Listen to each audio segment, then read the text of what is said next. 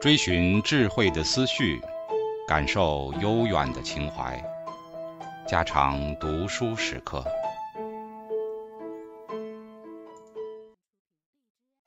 警告：慎入，非专业朗读，听后可能出现且不仅限于挺尸等严重不适，另切勿洗耳，以免污染水源。引发小猫、小狗中毒等严重生化事件。探究黑箱，认知革命，心理学领域中的几股力量逐步融合，将人们的视线重新转向大脑内部，去探究构成行为之基础的心理活动。第一种力量来自对基本学习定律的越来越多的批判；第二种力量来自语言学的研究。Comsky。有力的论证了存在一种普遍的语言器官，其潜在的结构在不同的语言背景中都是相同的。第三种力量来自计算机的信息加工领域的兴起，这三种力量的结合构成了我们现在所说的认知革命。认知革命让心理学转而重视探究人的大脑内部的活动，而不仅仅只关注外部的后效强化。这场革命之所以会发生，部分原因在于，单独依靠外部的后效强化已经无法成功的解释观察到的行为现象，而且随着计算机的兴起，心理学家能够更直接的探讨他们所提出的因果过程。现在，认知革命或多或少被等同于信息加工。信息加工是一种认知描述，它详细阐明了一种机制以何种信息作为输入。该机制用何种程序来转换这些信息？这些程序所操作的又是何种数据结构？而且会生成何种表征或行为作为输出？有机生物体完成某种任务时，它必须解决大量的信息加工问题。比如说，想要成功的完成看、听、两足行走和归类等任务，就需要大量的信息加工机制。尽管视觉对我们而言不费吹灰之力。我们睁开眼睛就能看，但是实际上，视觉过程涉及到数以千计的专门化的机制：晶状体、视网膜、角膜、瞳孔、专门的边缘探测器、感体细胞、锥体细胞、专门的运动探测器和视神经等等。心理学家逐步认识到，要想揭示人类行为的因果基础，就必须先理解我们的大脑的信息加工机制。信息加工机制。认知机制需要一定的硬件基础，心理活动的硬件基础就是大脑的神经生物组织。不过，对一种机制，比如眼睛的信息加工描述，却不同于对潜在的神经生物基础的描述。以一种单词加工软件为例，通过在计算机上进行模拟，该软件包括的程序能够实现如下功能：删除句子、移动段落，以及把字体变为斜体等等。这套程序既能在 IBM 计算机上运行，也能在苹果机上运行，还能在任何一种计算机上运行。尽管机器的硬件不尽相同，但是对程序的信息加工描述却是一样的。理论上，我们能够通过模拟制造出一种机器人，让它具有和人相同的看见能力，但是其硬件实现却和人脑的神经生物机制大为不同。所以说。认知水平的描述，比如输入、表征、决策规则和输出，不仅非常有用，而且也是必要的。至于潜在的硬件实现，则有些无关紧要。随着行为主义的衰落和认知革命的兴起，探究人脑内部活动逐渐受到重视。研究内部的心理状态和过程不再被看作是非科学的行径，相反，研究者们认为这是完全必要的。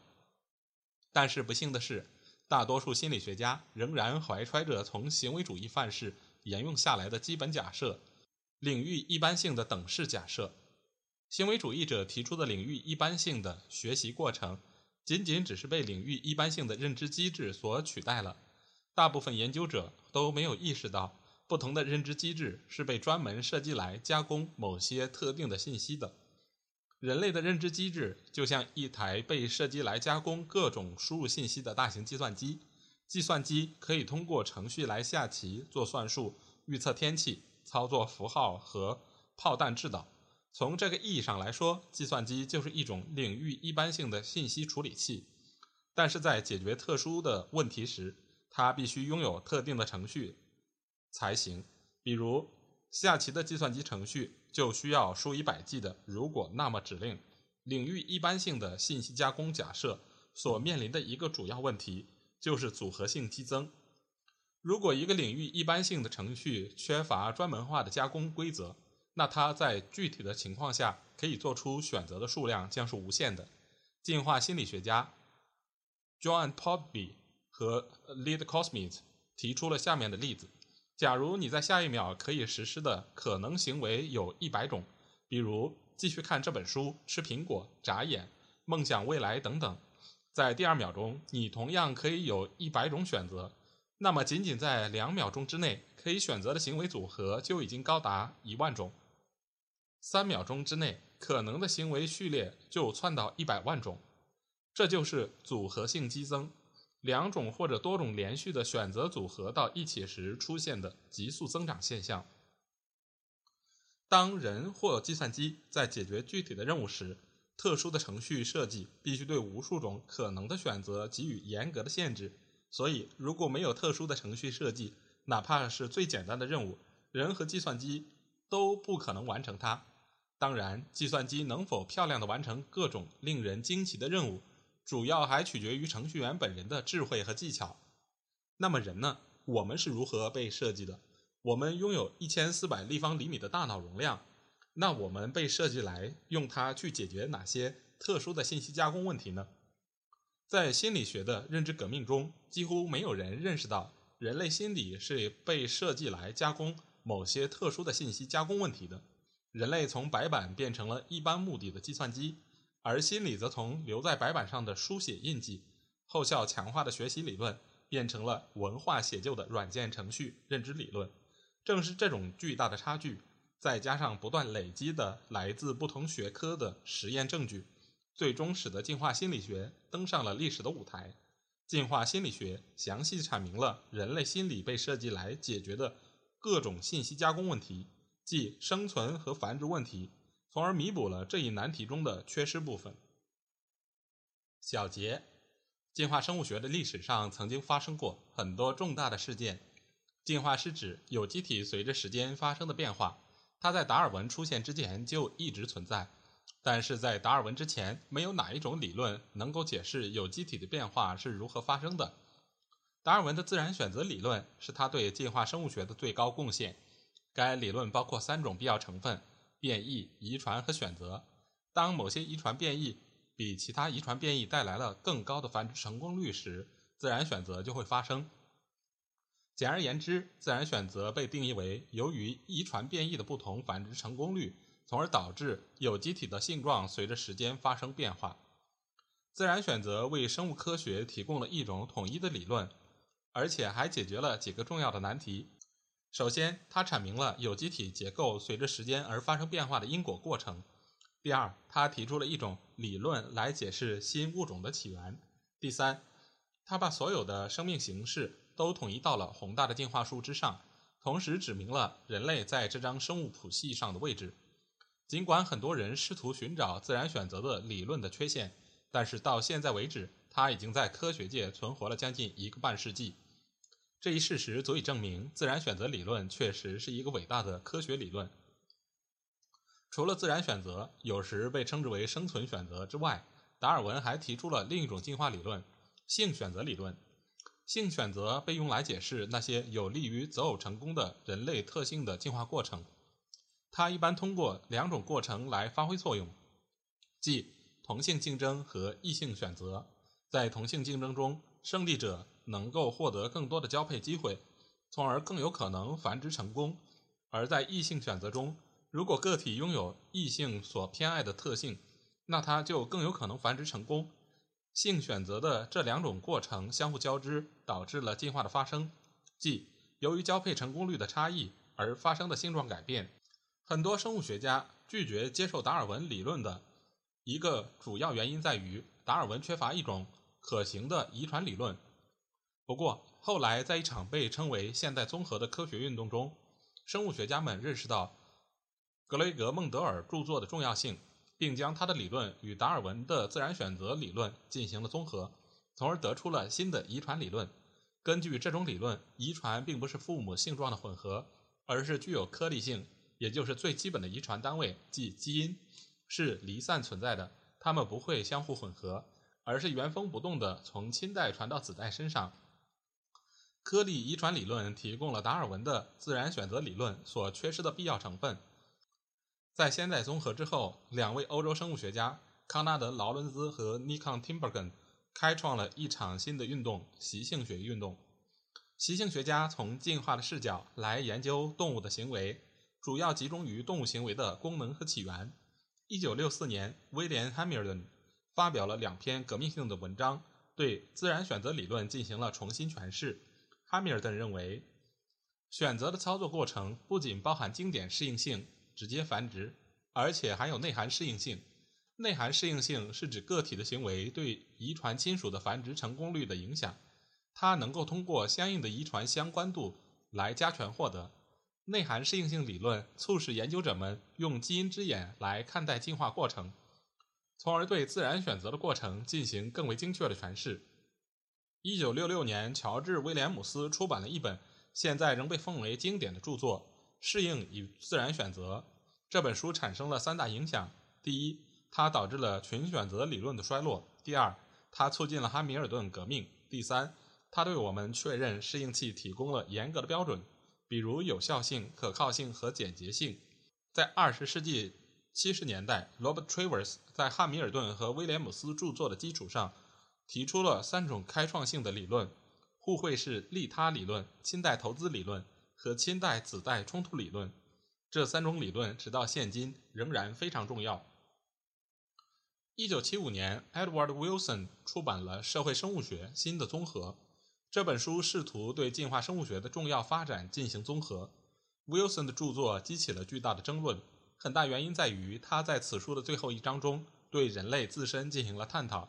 他提出了大量的假设，但缺乏实际依据。很多人之所以讨厌 Wilson 的书，反对用进化理论来解释人类行为，是因为他们对进化理论产生了误解。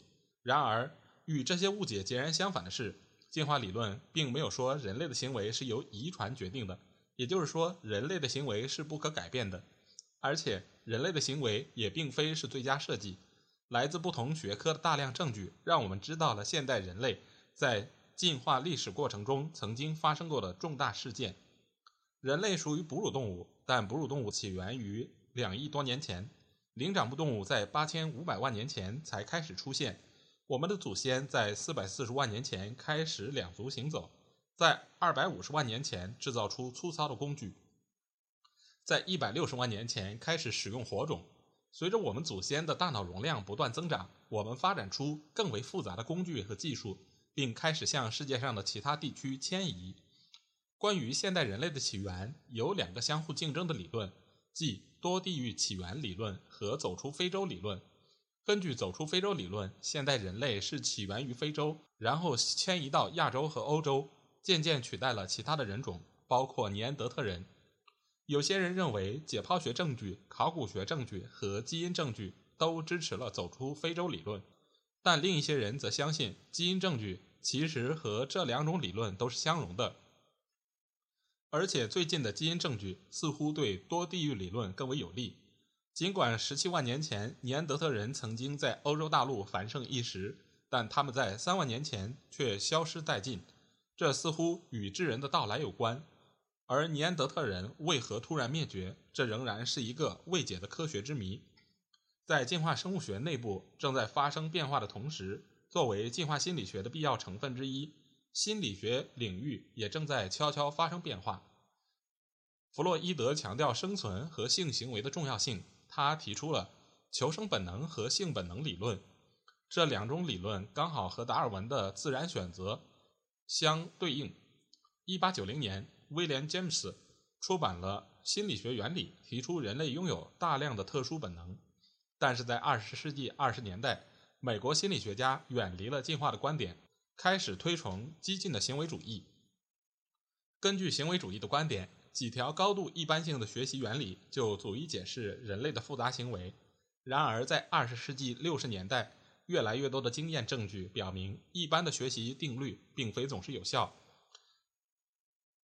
Harry Harlow 证明，尽管猴子从金属妈妈那里获得食物这种一级强化物，但它们却并没有因此就更喜欢金属妈妈。Garcia 的研究表明，生物有机体能够轻易地学会某些事情，而不能学会另一些事情。所以，有机体的大脑内部肯定发生了某些事情。外部的后效强化根本不可能单独的解释这些现象。这些研究结果不断累积，最终引发了认知革命，而心理学家也重新开始对大脑内部活动进行探讨。认知革命以信息加工隐喻为基础，信息加工是对心理机制的认知描述，即输入信息的具体形式，通过决策规则对这些信息加以转换，以及生成行为作为输出。人类可能在出生时就已经预先设置好来加工某些特定的信息，并对其他信息不做反应。这种观点为进化心理学的出现创造了很好的条件，而进化心理学则代表了现代心理学和现代进化生物学的真正综合。